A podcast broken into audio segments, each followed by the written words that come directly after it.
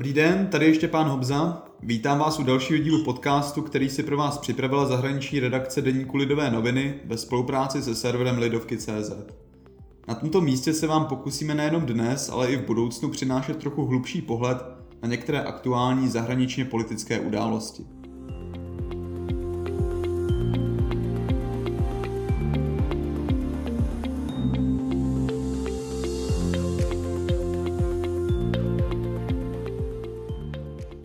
Proběhnou za necelý půl rok možná nejsledovanější volby za poslední dobu.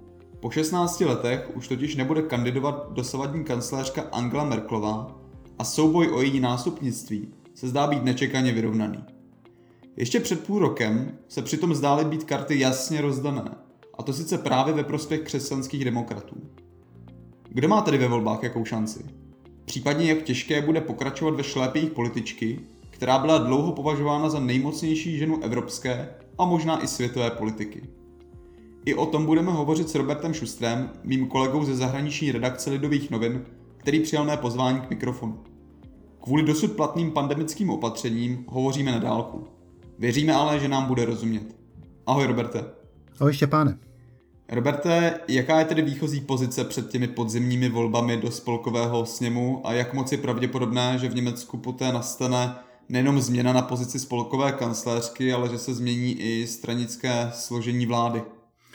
No tak eh, pravdou je to, co už zaznělo na úvod, že skutečně před nějakým půl rokem by ještě nikdo nepočítal s tím, že v Německu mohou dopadnout volby jinak než vítězstvím křesťanských demokratů, navzdory tomu, že se vědělo, že kancléřka Angela Merkelová už nebude kandidovat a nejenom to, že už ani nebude v politice, že zkrátka prostě odejde po podzimu 2021 z politického života.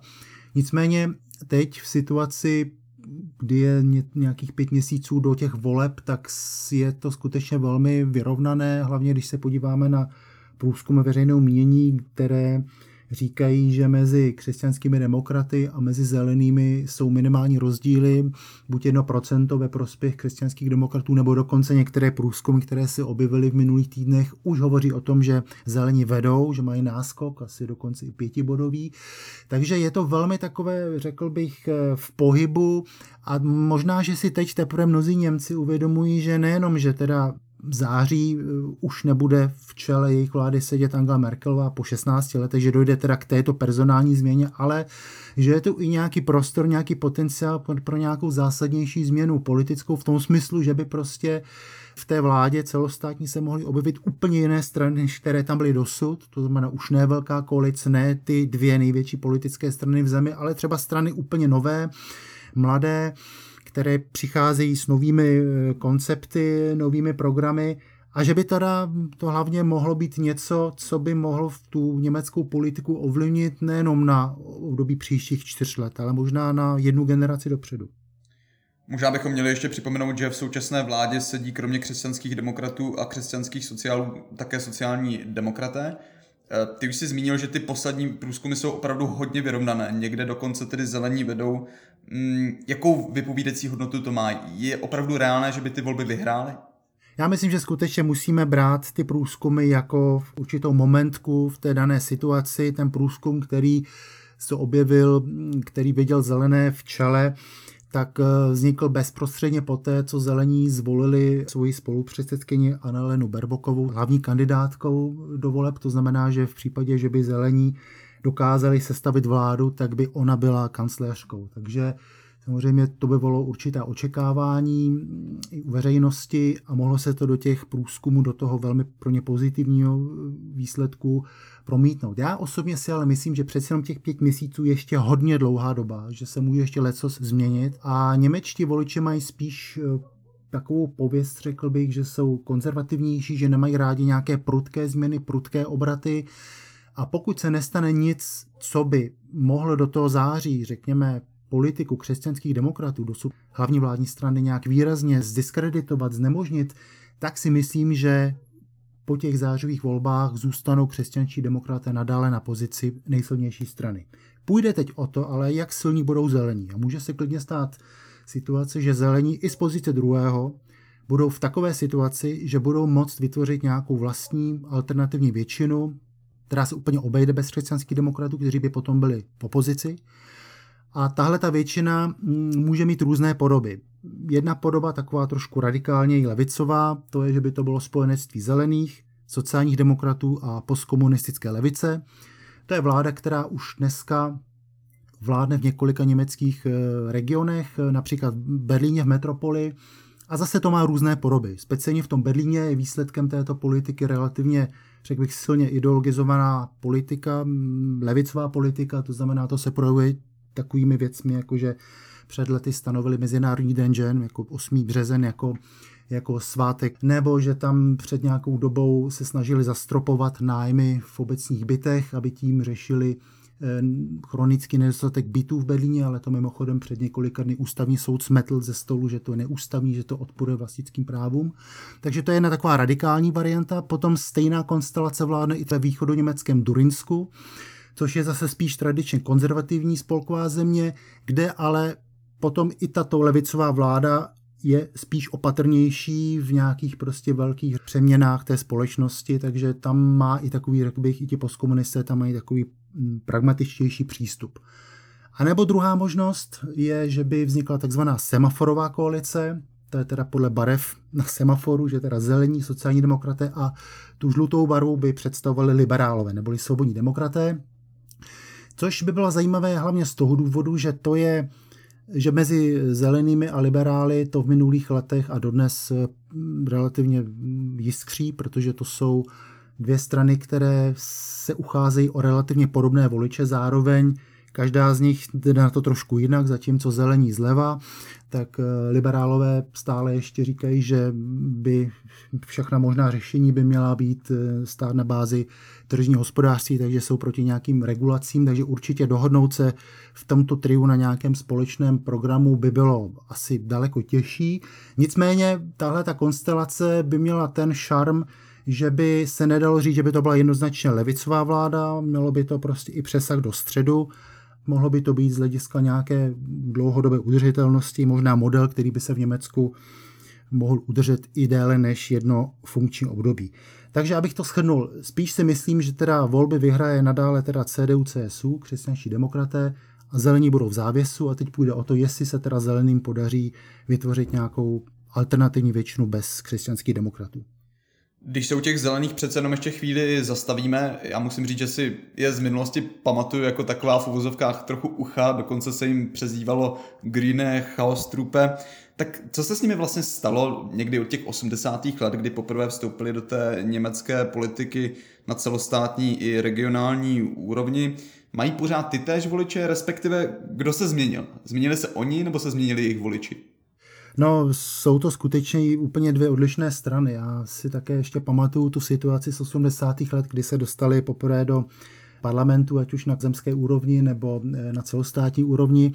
Tehdy kandidovali často ještě pod označením zelená alternativa. Skutečně ti politici nebo ti jejich volení zástupci vypadali hodně alternativně, takže muži prostě chodili po chodbách parlamentu ve vytáhaných svetrech, ošoupaných džínách, ženy měly něco vždycky hodně barevného během debat v parlamentu ženy často pletly. Tím se jakoby velmi už navenek odlišovali od toho modelu nebo obrazu tradičního politika, což bylo také cílem. Ale zároveň také třeba v té době měli zelení velmi některá velmi zajímavá ustanovení, která by byla dnes naprosto, myslím, neprůchodná, například striktní oddělení mezi mandátem a funkcí ve straně. To znamená, to bylo proti kumulaci funkcí, aby prostě lidé neměli různé funkce, různé příjmy, což ale časem vedlo k tomu, že zatímco v těch parlamentech přeci jenom se ti poslanci stali součástí toho establishmentu, začali přeci jenom nějak působit v nějakých výborech, se přežali přebírat nějakou odpovědnost, stali se z nich pragmatici, tak naopak v těch eh, stranických organizacích často seděli velmi radikálně, radikálně zaměření politici,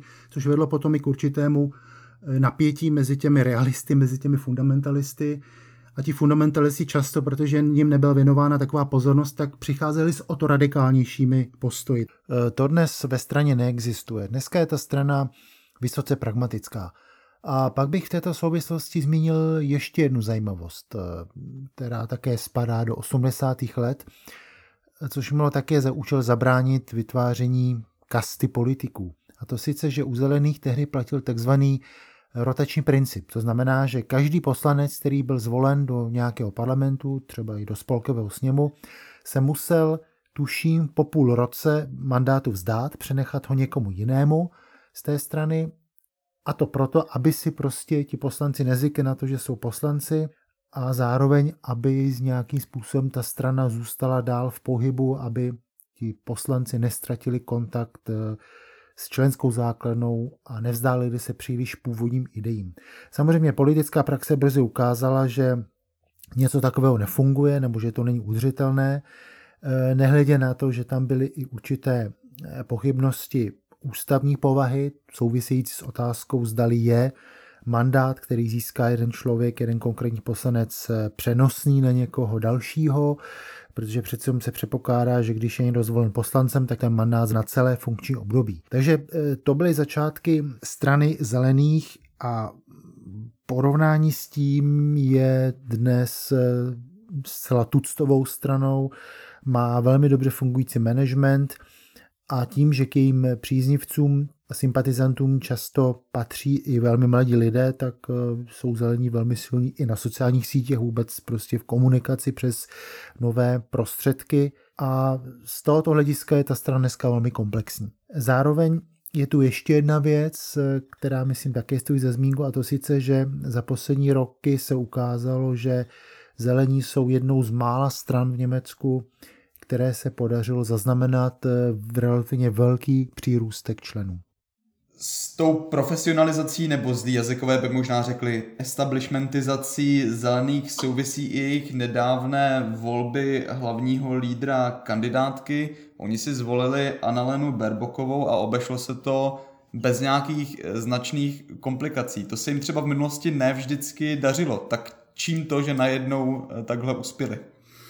No já si myslím, že to je daň za to, že oni prošli nějakým procesem, nějakým vývojem ta strana, která prostě zjistila, že pokud se něco změní v Německu, tak to nemůže změnit mimo instituce, ale musí se pokusit ty instituce obsadit. To znamená, musí se prostě dostat do parlamentu, musí postupně mít ambici být nejenom většinou opozicí, ale dostat se do vlády, no a časem tu vládu i vést. A po těch, eh, dá se říct, 40 letech od zhruba od založení strany zelených jsou nyní v té fázi, kdy už je to nějaká druhá nebo třetí generace politiků, kdy skutečně mají tu ambici vést eh, vládu v Německu. S tím souvisí i to, že jsou tím pádem připraveni nebo ochotní mít i ty technické aspekty zvládnuté, to znamená, jak vybrat lídra, jak eh, to načasovat, jak eh, zabránit tomu, aby docházelo potom k nějakému spochybňování autority. To je všechno to, co v minulosti třeba zelení se dokázali na tom úplně beznadějně rozhádat, prostě kdo bude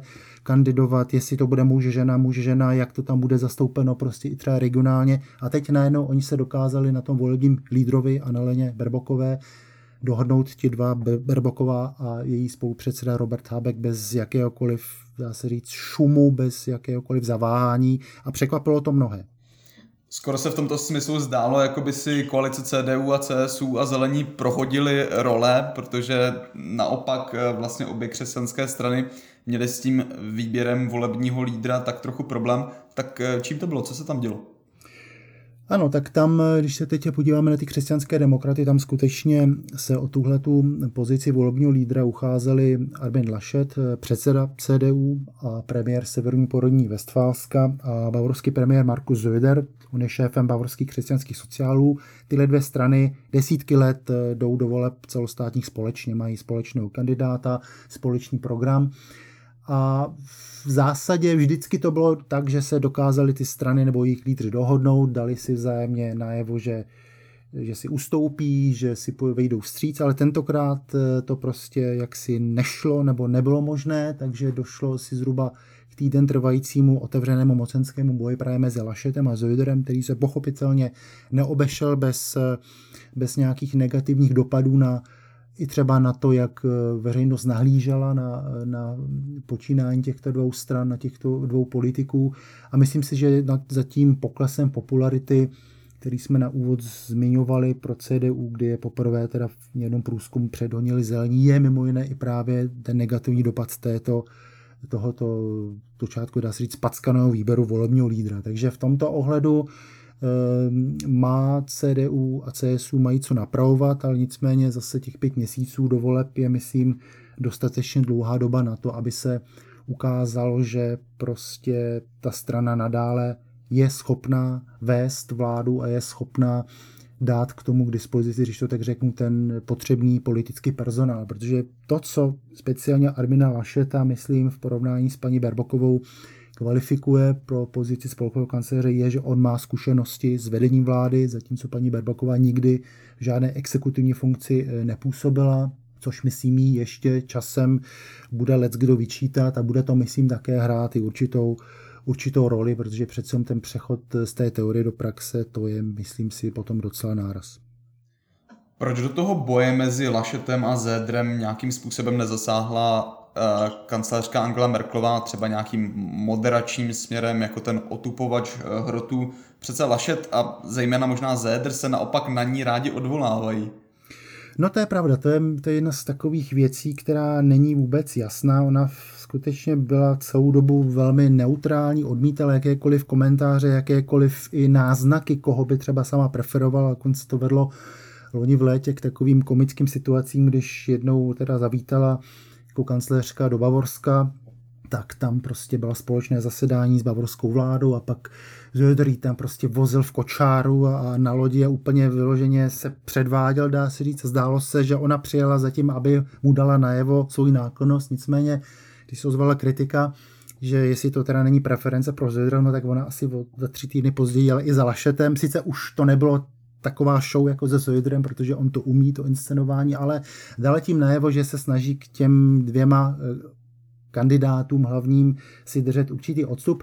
Pokud jde o to samotné hlasování, které rozhodlo o Lašetovi, že bude volebním lídrem, tak tam se Merkelová údajně zdržela. Ona patřila k těm asi šesti nebo sedmi členům nejúžšího stranického vedení, kteří se zdrželi hlasování. Nicméně jeden z jejich nejbližších eh, spolupracovníků, minister hospodářství Peter Altmaier, nakonec na poslední chvíli podpořil Zojdra. To znamená, že z toho se jaksi vyvozuje, že kdyby byla Merklová skutečně, řekněme, kdyby chtěla se pro někoho rozhodnout, tak by asi zřejmě spíš podpořila Zojeda z toho důvodu, že by v něm viděla lepší potenciál na volební vítězství a na tom, aby, mohla, aby mohly obě křesťanské strany i po těch zářivých volbách vést vládu.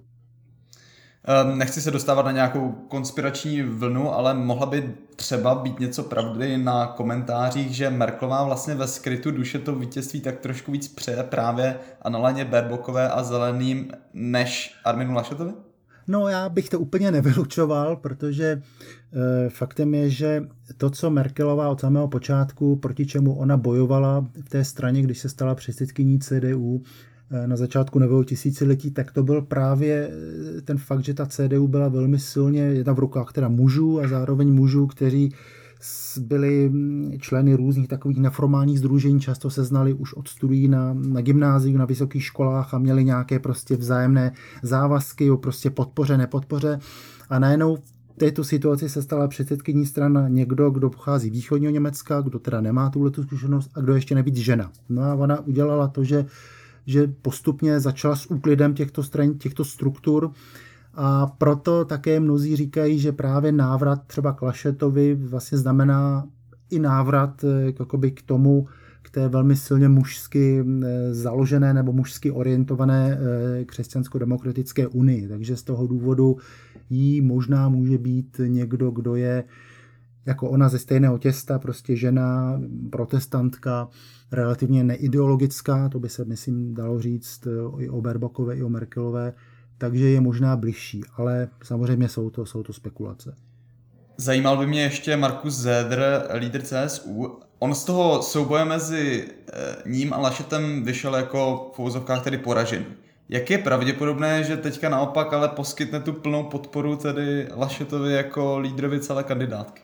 No, to bude otázka. Já si myslím, že on nebude 100% lojální. On i v těch prvních rozhovorech, které poskytl po té, co teda jaksi ustoupil a dal teda podpořil Lašeta na lídra, tak dal docela najevo, že nadále je o sobě přesvědčený, že je tím lepším kandidátem.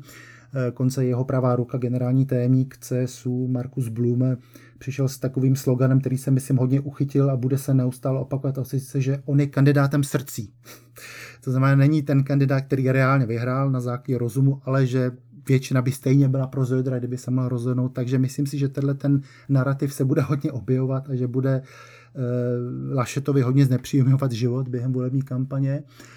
Druhá věc je zase, že to je něco, co není úplně neznámé, tento konflikt dvou silných osobností v tom táboru křesťanských stran, protože když se podíváme do minulosti 70. léta, tak to byl duel Helmut Kohl, šéf CDU, proti Francu Josefu Straussovi, šéfovi křesťanských sociálů, bavorskému premiérovi. Také Strauss si myslel, že je vždycky lepším kandidátem, že by byl lepším kancléřem než, než Kohl, akorát problém byl v tom, že Strauss byl prostě nevolitelný, nebo respektive, že tam proti němu byla hlavně na severu Německa, v té protestantské části Německa, proti němu byla velmi silná Eh, nevraživost a on potom teda sice byl kancelářským kandidátem v roce 80, ale ty volby relativně eh, jasně prohrál. Takže eh, takže trochu to připomíná tenhle ten dávný souboj Bavorska proti, řekněme, zbytku Německa a myslím si, že to rozuzlení skutečně nastane až po tom září, až bude jasné, jak ty volby dopadnou, protože v případě, že by Lašet eh, neuspěl a nezachoval pro křesťanské demokraty pozici eh, kancléře, tak si myslím, že Lašet skončí. A potom je jednoznačným, řekněme, lídrem v tom táboře Markus Söder. No a jak to podle tebe je? je? Je pravda, že Zedr je možná lepší volební tahoun, ale Lašet by zase byl třeba lepší kancléř? Nebo jak to vidíš?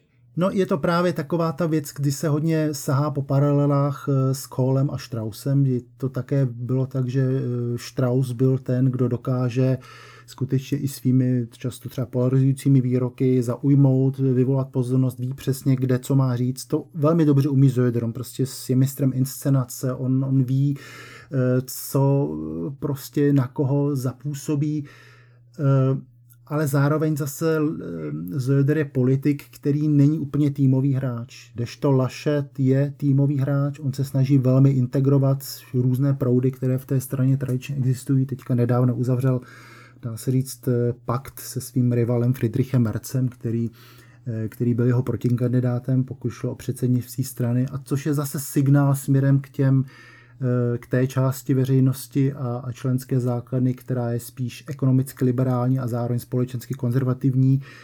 A Merc prostě zejména ve východním Německu je strašně populární. To znamená, že to je, myslím si, velmi dobrý tah, kdy prostě ten Lašet se snaží tu svoji zodpovědnost, kterou jako lídr má, přesunout na tým několika pěti, šesti lidí, kteří budou, kteří mu půjdou na ruku, kteří s ním potáhnou za jeden provaz, zatímco Zöder je prostě solista. Takže to jsou, myslím, i ty dva zcela rozdílné způsoby politické práce a politického fungování, které, myslím si, jsou i podstatou toho konfliktu mezi oběma politiky.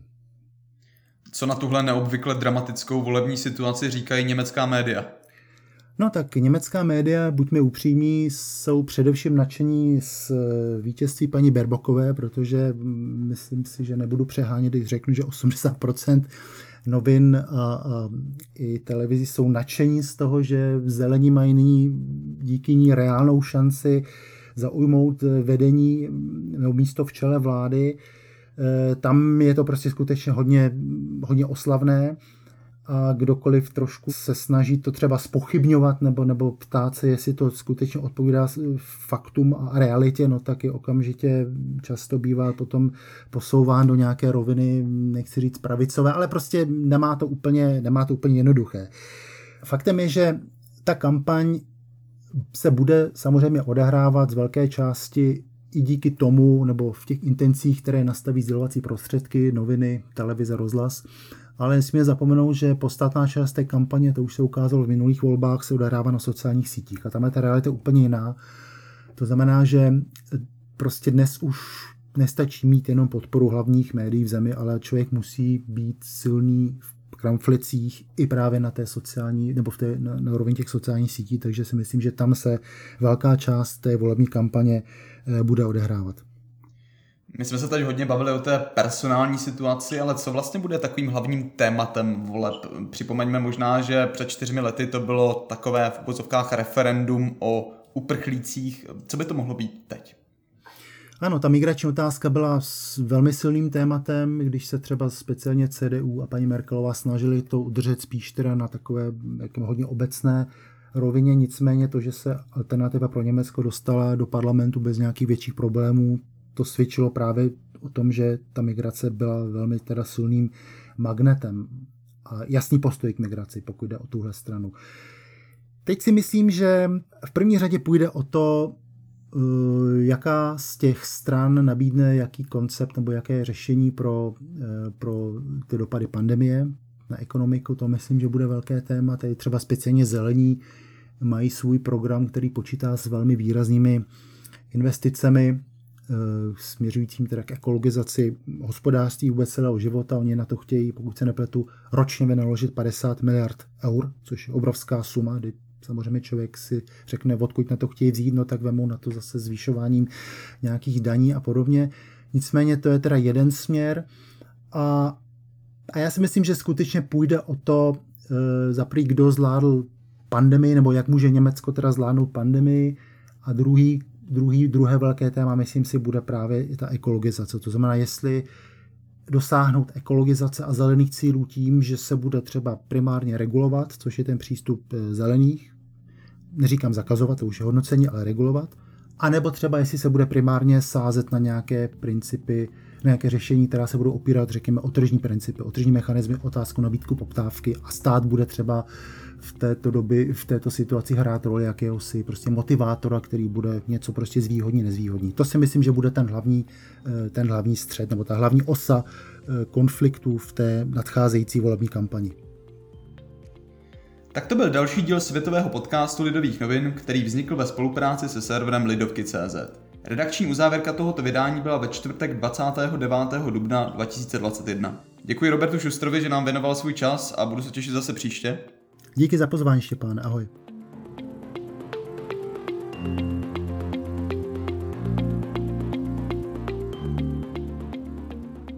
Nejenom tento, ale i všechny další naše podcasty najdete na webu Lidovky.cz a na obvyklých platformách, jako například Spotify, Apple či Google Podcasts. Budeme rádi, když si je poslechnete a budete je případně sdílet a doporučovat dál. Za pozornost vám děkuje a všechno dobré přeje Štěpán Hobza.